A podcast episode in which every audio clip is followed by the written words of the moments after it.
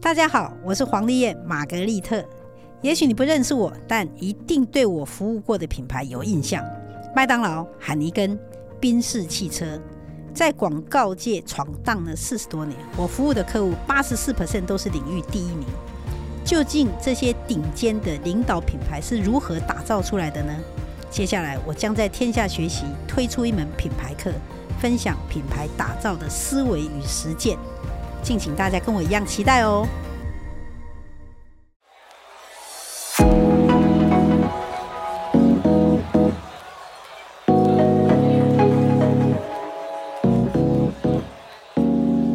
你今天工作快乐吗？快乐是一种能力，热情是一种态度。欢迎收听《快乐工作人》，陪你畅聊工作与生活、商管与学习。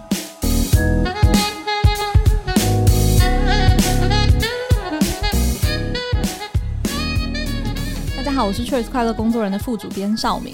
你想要问问听众朋友哦，你觉得自己是劳碌命吗？根据劳动部的统计哦，二零二二年呢、啊，全球三十四个主要国家当中，受雇者每年平均的工时排名前三的国家呢是哥伦比亚、墨西哥还有新加坡。那台湾呢，则是排名在第六名哦，平均每年要工作二零零八小时。那这个数字呢，虽然呢比前十年呢已经减少了一百三十三个小时了，但是啊，还是在亚洲比日本、南韩以及美国都高出了不少哦。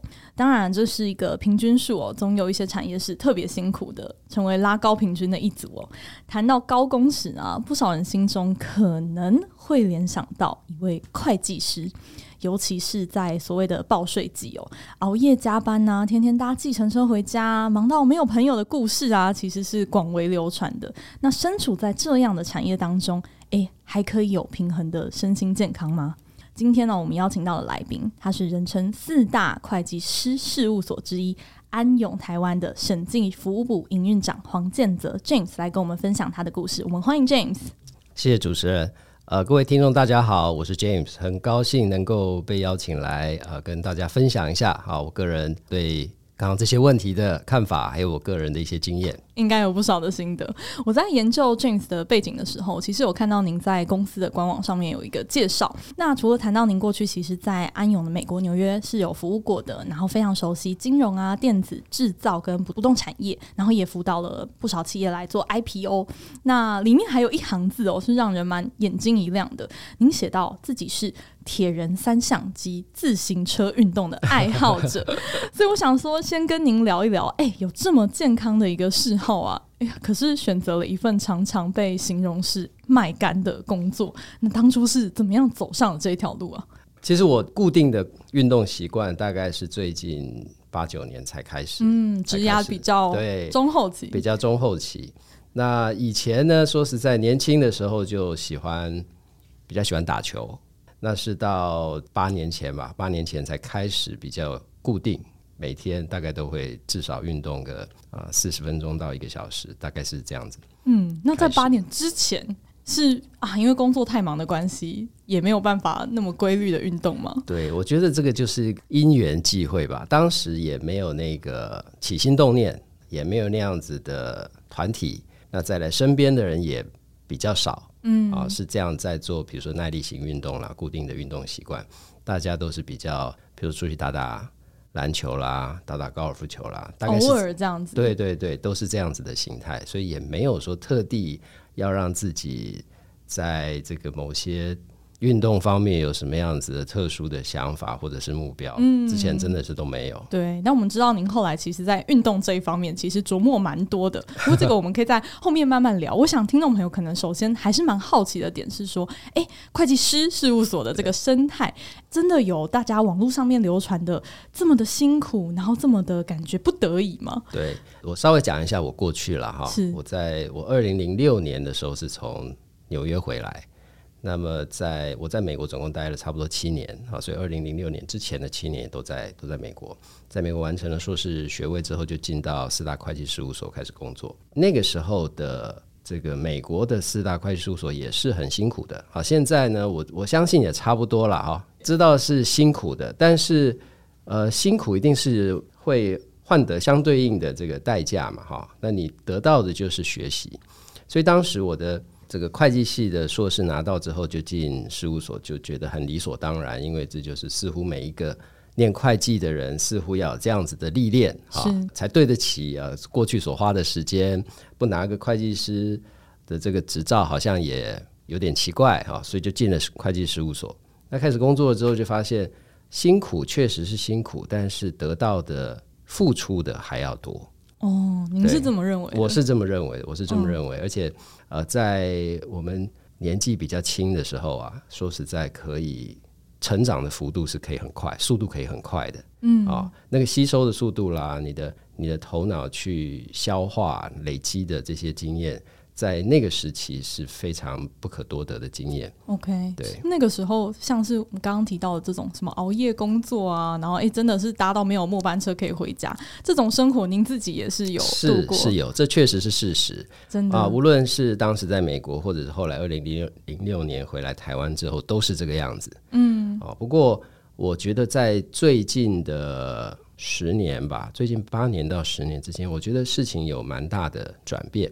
尤其最近五年，好，不要说十年啦，最近五年，至少我看我们事务所在同事们在工作的工时都比以前要少很多了。以前真的是会看到隔天的太阳，就是加班加到会看到隔天，对，呃、看日出，对，那回家也许就洗个澡，然后就再过来。哇，但现在不会有，基本上不会有这样子的状况，我们也不允许。在我们事务所，假设客户因为客户的需求造成我们的。这个团队的同事必须要这样加班的话，我们的要求就是不可以只有这个团队的同事来处理这件事情，而是要整个事务所大家一起来分担这个工作。嗯，好，所以当有这个状况发生的时候，我就会要求我们的团队领导人，也就是合伙人啊，必须要赶快去 coordinate 啊，要比如说跟我讲啦，或者是跟这个其他团队的 leaders 讲，把这个工作能够分给。很多人来做，让不要让一个有个求救的机制，对对对对对，嗯嗯嗯，好，所以这样子的状况，基本上我现在已经几乎看不到，OK，几乎看不到。但你谈到其实还是蛮辛苦的啦，就是说还是辛苦，可能因为还是不至于到看日出，但是那个诶那个报税季的时候，真的，一月到五月还是要加班，是。那也没办法，因为呃说实在，如果各位对于资本市场比较了解的话，投资人都会希望早一点看到这公司的年报。对，好，比如说现在是二零二四年，那他们想要早一点看到二零二三年公司到底做得怎么样。主管机关也因应这样子的趋势，他就把这个结账的时间啦，这个呃财报公布的时间就缩得越来越短。哦，OK。那你看一一到三月我们就在忙年报，四月份开始忙第一季的季报，是。那五月份要处理税报，所以大概都要忙忙到五月底。所以一到五月。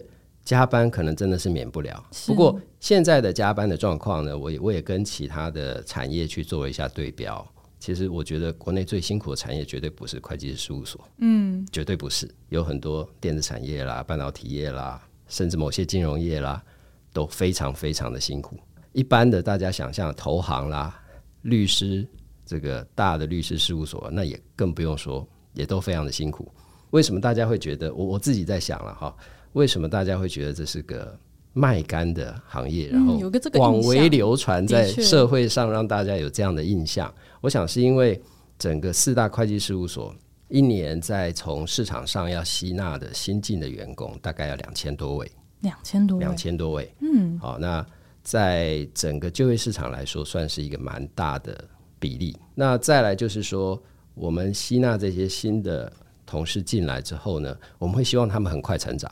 嗯，马上可以工作的情况，好，所以对这些同事们而言呢，在学校相对是比较 lay back、比较 relax 一点。那我我在讲的就是，它是一个可能是一个很大的转变，嗯，从学生生活一下子到这个工作，那这个工作又。需求比较稍微比较长的工时，所以大家那个感受是非常强烈的。而且每个人身上背的那个每一个数字的那个精确程度，它背后那个责任的重量，对对，是非常重的，是非常重的。然后确实也跟其他的行业不太一样。而且他一进来，他他也他就接触到这个上市公司的这些案件，对，所以他的他做的每一件事情，其实都会影响到这个背后这些投资人的权益。OK，好，所以我想这个。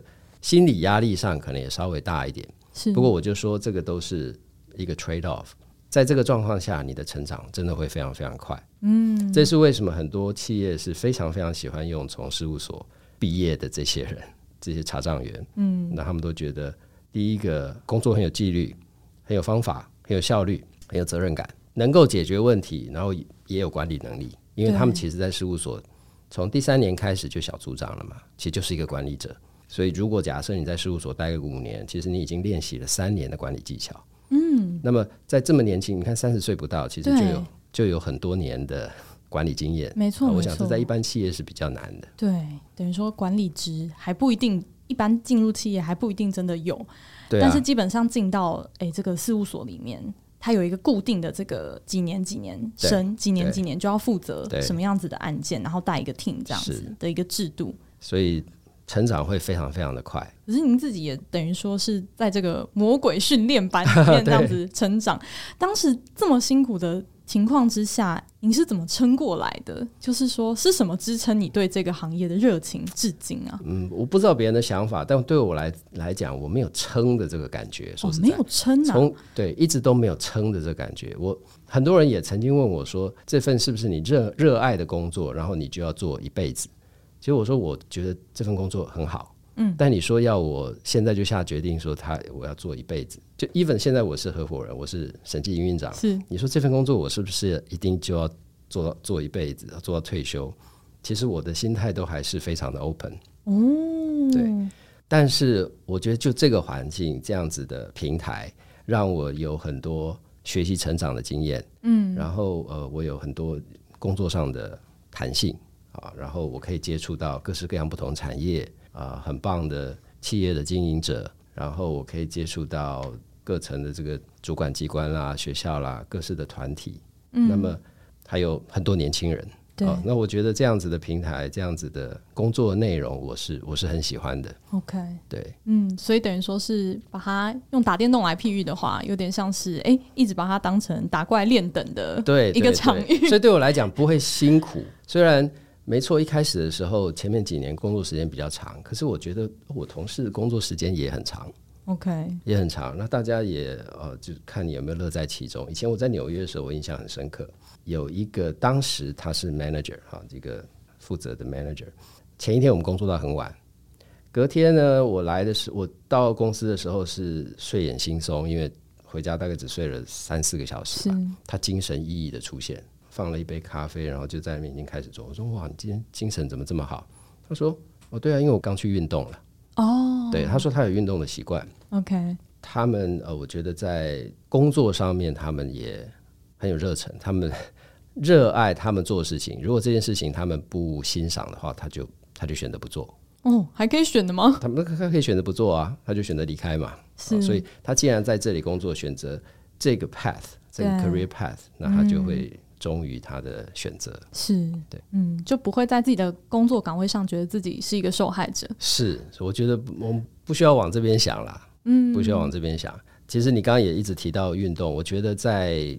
规律的运动真的会让人可能比较正正向的想法。OK，我我我自己的感觉是这样。但是您是这近八年来才开始培养了这样的习惯。对对对对对。当初是为什么会开始觉得说，哎，好像生活的模式想做点转变？当时啊，最主要是因为也是因缘际会，朋友叫我去陪他骑车。哦，骑自行车。骑自行车，那他们有一个一群人，有个车队，然后就叫我进去，我就好吧，就去骑了。骑了之后呢，里面的人不止。骑自行车而已，他们还有跑步，那有些人也玩过三铁的运动，嗯，所以久而久之跟他们混久了，你就开始哦，那或许我跑跑步吧，因为大家会会一起邀嘛，会邀约，那就去跑跑吧。跑跑之后就那只剩下游泳啦，游泳也没问题，那就报个短距离的三铁赛玩玩看吧。OK，所以就这样子，哦，就开始比较短距离的、中距离的、长距离的。大家就一年一年这样子越玩越大，是我觉得其实蛮多蛮多人，他们听到这样子的一个故事啊，他都会想说啊，对对对对，我也好希望可以去尝试一些这样子的挑战。是可是啊，每次回到自己的工作的时候啊，下班之后就觉得啊，好累哦，好像拿不出那个动力去。其实我有这样子的习惯，我理解。嗯，我下班之后，你叫我再出去运动也不太容易。是，所以你怎么做？所以，所以我选择早上一早。哦，每天做的第一件事情。对对对，早上就早点起来，然后去运动，运动完之后上班。OK，对，这样您要几点起来？大概六点，我大概是六点半。OK，对，六点半起来，然后去运动，时间也不会太长了，我想就是三十分钟到一小时之间。嗯，最近大概比较短一点，大概都在三十分钟。因为冬天吗？对，而且最近又是忙季了，应酬比较多，应酬比较多，所以这个呃，不知道为什么就觉得好像不用不用让自己那么累。但是就是维持一个习惯，对，维持一个习惯。不用说啊，我一定要一次去跑一个什么马拉松，然后两个小时的什么东西，但就是保持自己有在动的一个感觉。是，但是我觉得去报名马拉松是一个很好的 motivation，嗯，就是一个很好的目标的设定。OK，好，因为你譬如说你你报了一个马拉松要跑二十一公里，在过去也许你不会跑过二十一公里，一般人大家跑，我想三千公尺吧，三公里大概差不多了，就会觉得不想再跑了。那二十一公里，你会觉得好像是一个不太可能完成的任务。的确，如果对平常，尤其是平常没有，所以假设你报名了这个半程的马拉松，二十一公里，那怎么办？嗯，你接下来一定就是倒回来，你要做计划。是我为了要完成这二十一，我平常应该要开始怎么样，循序渐进的，让我的无论是肌耐力啦，或者是我的心肺能力，能够到达可以完成二十一公里的程度。OK，那就会有一个鞭策力，就会有一个动力。驱使你早上可以爬得起来，嗯，然后去做这样子的训练。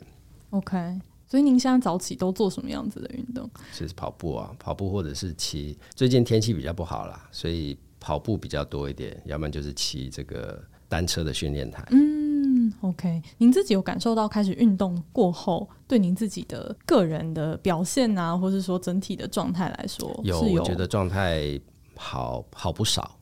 第一个是我觉得新陈代谢啊，因为我们这个年纪，新陈代谢会变慢。那我觉得有这样子规律在运动，我的新陈代谢率可以维持在一个还不错的状态。嗯，那这是第一个。第二个是我觉得在这这样子的规律运动，让我一整天的 schedule，我大概到十点十点钟之后就会开始想睡了，所以我真正入睡可能就十一点，对，还可以睡得不错。嗯，好，所以第一个可以让你的生活比较有规律。的确。第二个就是睡眠品质会变好。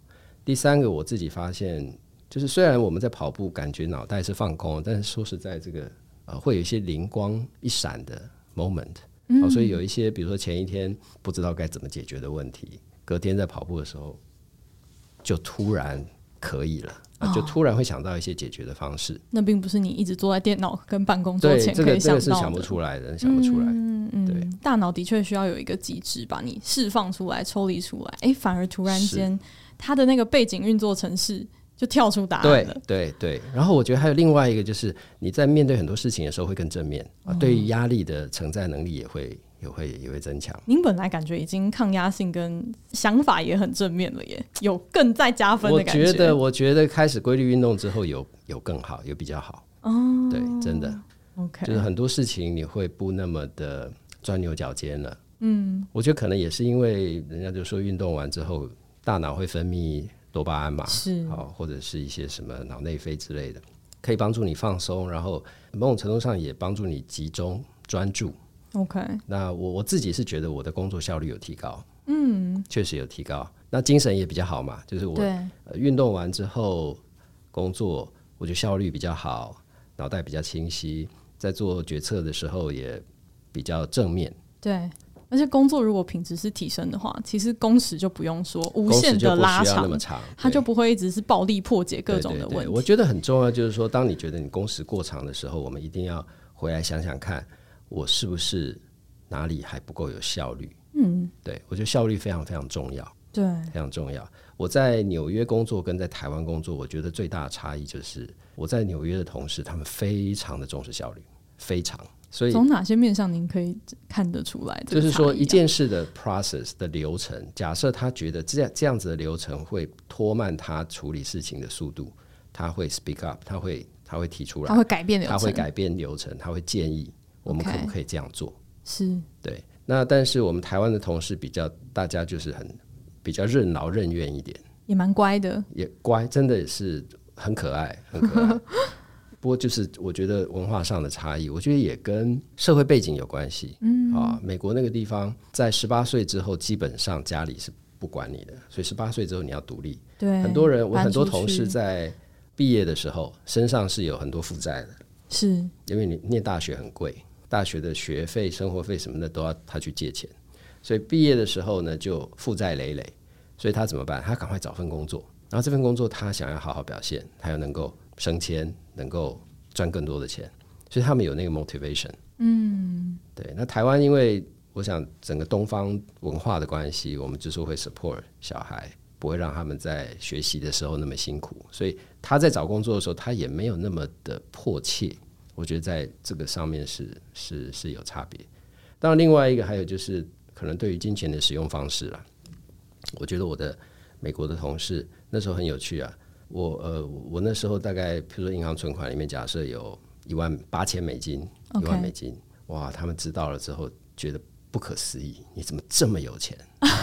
很会存八千美金哦，你怎么这么有钱？因为他们的银银行账户里面大概就是两千块，意思就是说，他如果失去了这份工作之后，他就没有住的地方，他要把他现在的车子也要卖掉，是。等等，就对他来讲是影响很大，所以他们对工作会非常非常重视。我我觉得这就是一个文化的差异。嗯，对他们比较饥渴，对他们需要，但相对来说，他们在工作上面就会尽可能的把工作调整成一个自己的最适状态，对自己的最适状态。哦，这很有趣。对，他们会花很多心思去想，我要怎么工作可以更好，我要怎么样工作可以 outperform，我可以比别人做的更好，比以前做的更好。OK，对。看起来 James 是有找到哎，从运动这件事情的好处，也找到提升自己工作的效率、能力，然后身体也都、呃。我觉得一直都在学习，一直都在学。嗯、就像我说的，我开始比较规律运动，也就是八年前。是，那我觉得，如果现在是二十几岁的朋友们，可以现在就开始很规律的运动，嗯、那我觉得一生受用无穷。其实运动这件事，除了顾好自己的身体之外，我知道 James 你在内部团队其实有。组建自行车队嘛，对不对？在安永，那也带下属去跑过马拉松。那我就蛮好奇，说，哎，开始接触运动之后，对您的管理风格有什么样子的影响？我们先在这里稍微休息一下，等一下马上回来。好。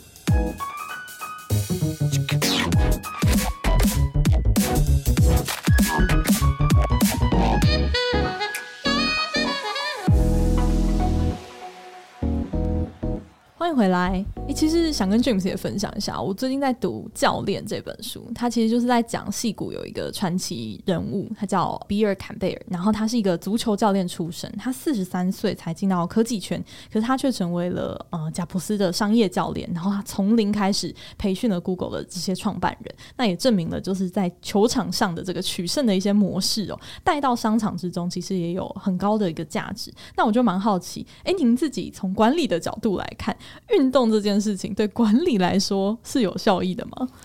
呃，我觉得把运动带进管理的思维里面是，我觉得绝对必要啦。就是在做这个团队的管理跟提升，还有对于团队的整个 well being，好，除了工作之外的个人，呃，无论是健康上啦，或者是情绪啦，就全方位的这种。关心啊，发展提升上面，我觉得都是有帮助。我我自己是这样说。您刚刚提到说，我创办脚踏车队，其实不是我创办的。Oh, OK，我是鼓励我们的同事去做这样的事情。好，在安永，我们有超过五十个社团，这些社团全部都是由事务所这边赞助的，好出钱的。那我们只要有一定人数，比如十个人以上，他们想要一起做一件事情。那我们就事务所就会出钱让他们去做这些事情，比如说你要打羽球，那我们就出钱让你去租羽球馆，让你请教练，甚至你可以买一些羽毛球啦什么这些设备等等。那脚踏车队也是一样，好，那我们还有很多其他的篮球篮球社啦，我们光是瑜伽社就不知道有多少个，因为瑜伽一次呃我们的场地的关系哈，所以我们就变成有点小班制。那瑜伽一班开了之后呢，大受欢迎，所以第二班又出来，那第三班又会出来。这对企业的经营有什么好处？我觉得就像我可能刚刚有分享的，在如果人有一个固定的运动习惯，那么他在看很多事情都会比较正面，绝对对于他的管理风格或者是面对事情的处理事情的方法啊的状况都会有所帮助。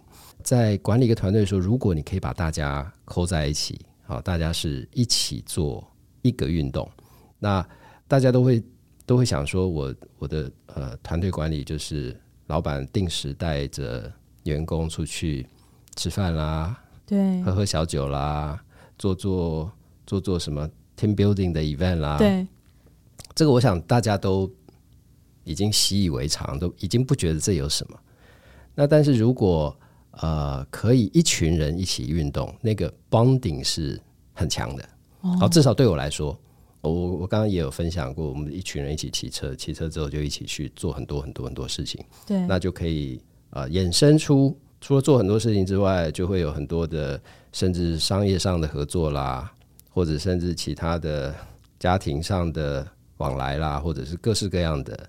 呃，人际关系的一个 enhancement，我们在事务所里面的做法就是尽量鼓励大家去做。呃，我说脚踏车社是这样子，那么有慢跑社，因为我们呃有个客户是这个是渣打银行，渣打银行是我们的审计客户，他每年都会办一个渣打马，对马拉松。那所以我们也希望鼓励同事们去参加这马拉松，一方面因为他们也是这个慈善性质，嗯，好，所以我们也也配合会捐钱啦，然后。鼓励同事去，所以我们整个事务所两千多个人，如果你愿意去参加这马拉松的话，就事务所帮你报名，好，所以事务所帮你出所有的费用。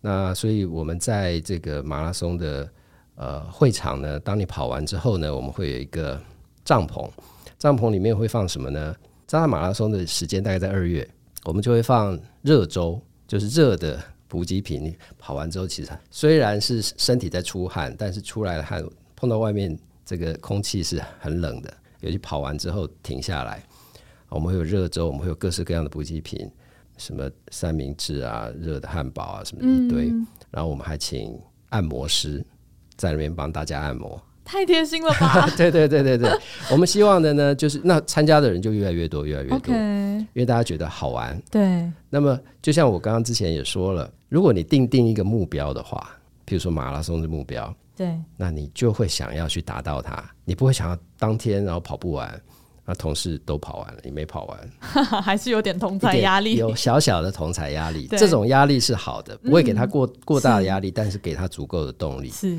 所以也为了预防大家会受伤，所以我们也请教练哦来教大家你该怎么准备。OK，所以教练，所以它不是一次性的，不是不是，它它其实就是一就是一个 all year round 的一个 event。哇 Wow，我们现在同事们都知道说，我们事务所一定会 sponsor 大家去跑这个马拉松，所以大家也会一个拉着一个，那我们就会定期的开课，教大家怎么样 prepare，怎么样让自己。到达可以完成这个比赛的状态。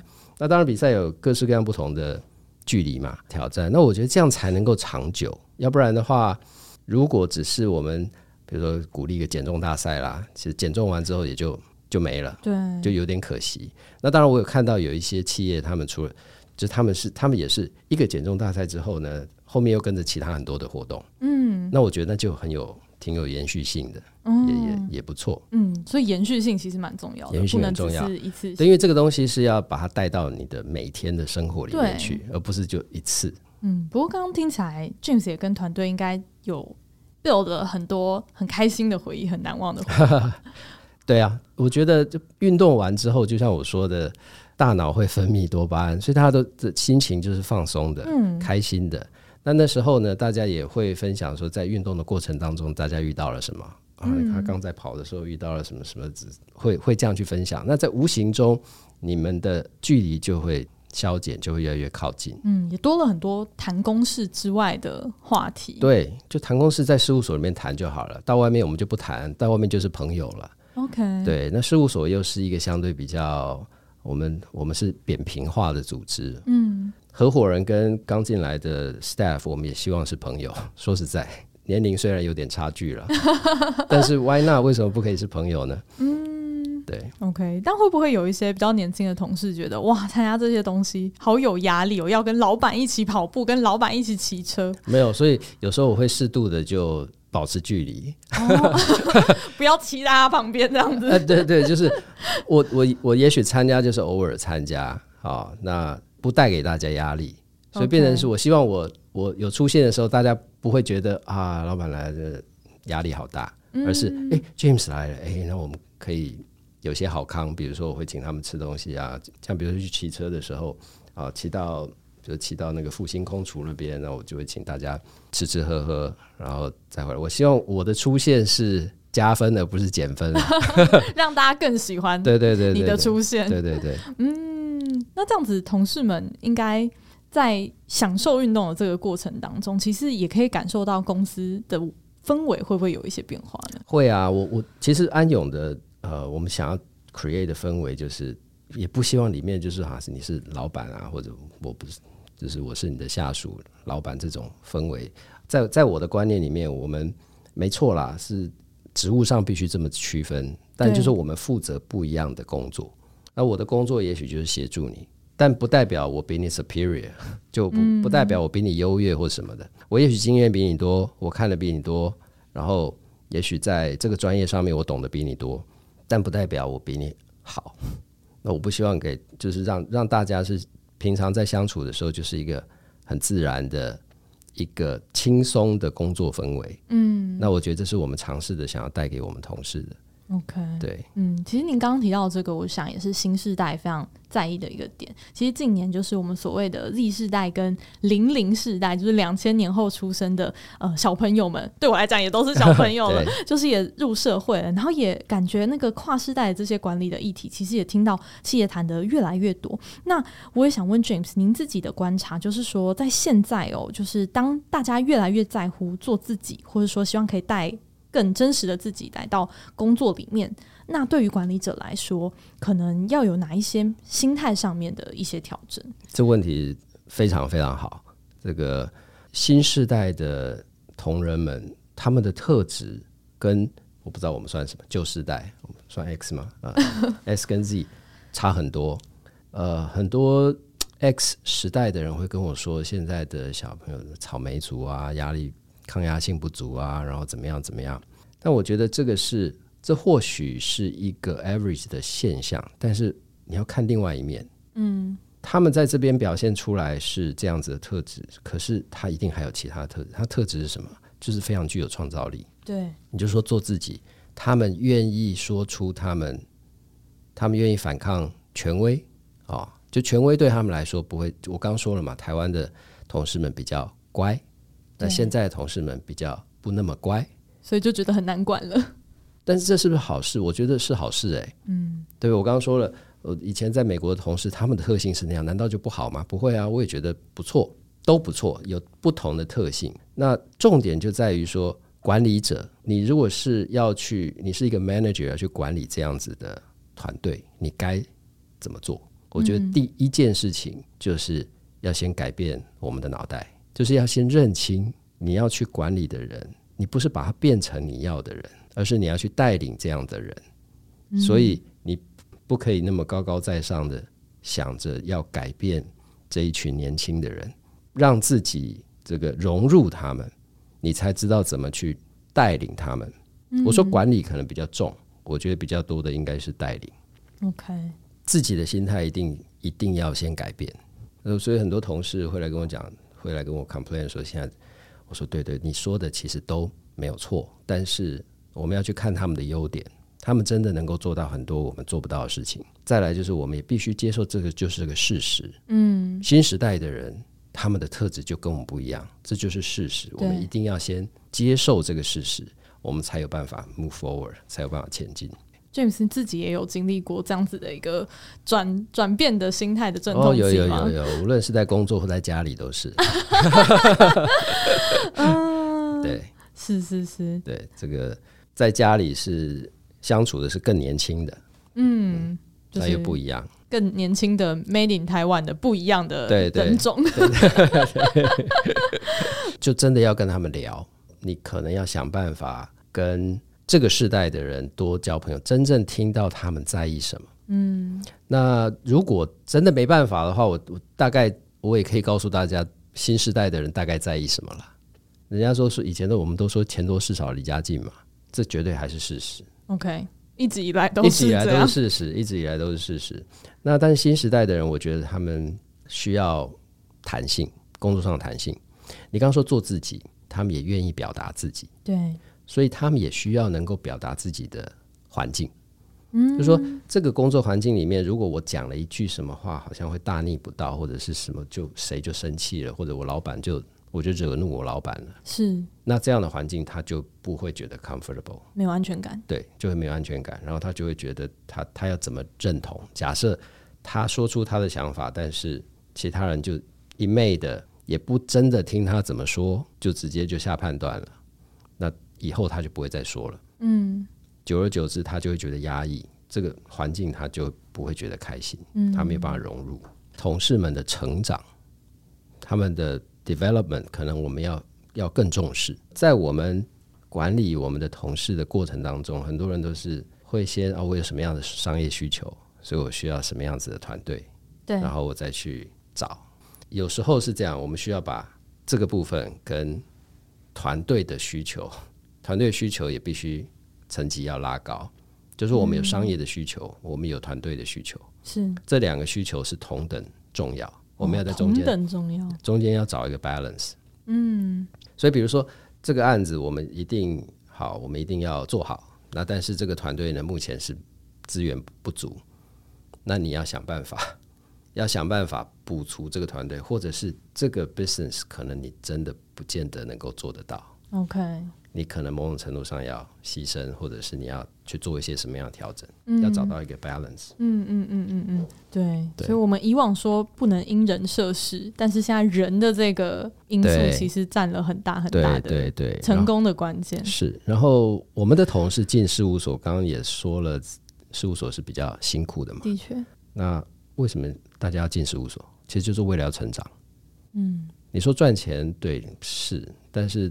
有很多选择。对，前面前面几年在事务所你也赚不了什么大钱嘛，好，但是更重要就是你在这边有学习到，然后有成就感，嗯。那我觉得这是新时代的人非常非常重视的事情。OK，对，他如果他们觉得没有在成长，嗯、啊，这个地方我已经给我东西我就已经都会了，我都已经都学都学过了，我觉得开始觉得无聊了，或者是我做的事情就一直千篇一律，重复性很高，我也不知道我在做什么。嗯，他很容易就没有成就感了，就会就会想要离开去找其他的方向。是是是，我觉得 James 刚刚谈到几个融入啊，然后给予就是表达自己的一个舞台，然后跟看到自己的一些成长。哎、欸，其实刚好，我觉得在做。内部推动运动文化这件事情，好像都可以 somehow 呼应到你讲到的这些需求。哎，对，嗯嗯嗯。James，如果假设听完这一集的节目的听众，他可能自己是一个小主管好了，然后他可能也想要开始，不管是自己 pick up 运动的习惯，还是说他可以去带一下他的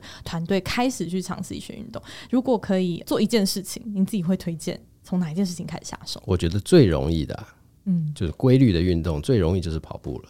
OK，真的是跑步，只是跟大家一起跑步吗？跟大家可以跟大一开始可以跟大家一起跑步。OK，我刚才就说，呃，我们把大家聚集起来呢，绝对不是说呃，James 一下令，所以我们整个团队二十个人，呃，星期六早上八点钟到哪里哪里集合。听起来压力好大。对啊，这谁会去呢？对啊，我自己都不想去了，还要加班的感觉。对啊，但是如果说我们鼓励大家，呃，刚才说我们鼓励大家报名马拉松赛，嗯，好。这个反正也大家也没有成本嘛，哈，你就去，那会有各式会有会有衣服啦，会有完赛会有奖牌啦，大家会觉得哎有一些 accomplishment。好，那完为了完成这个东西呢，我们请教练来教大家，嗯，怎么不要受伤，怎么样建立健康的良好的跑步的方式。如果这个教练可以是个帅哥啊、美女更好了，大家就更多加诱因。对对对，大家就更有动力，然后就是一个拉一个，那大家一起去，感觉是感觉是好玩的事情，是感觉是好玩的事情。嗯，那他去了一次之后，哎，觉得运动完之后，大家聊聊天，可能旁边喝个咖啡，吃个什么早餐点心，然后或许中午就哦洗完澡之后，就大家一起去。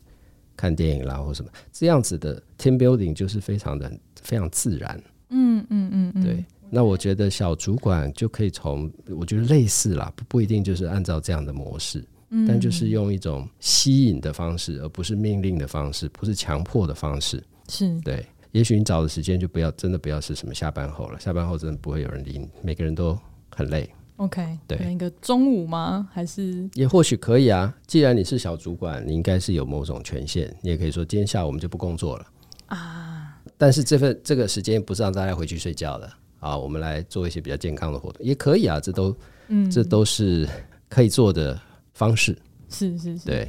嗯，今天很谢谢 James 的这个分享，我觉得刚刚分享这个都很都很可以落实啦。然后我觉得你一直在强调的一件事情就是好玩，对，一定要好玩。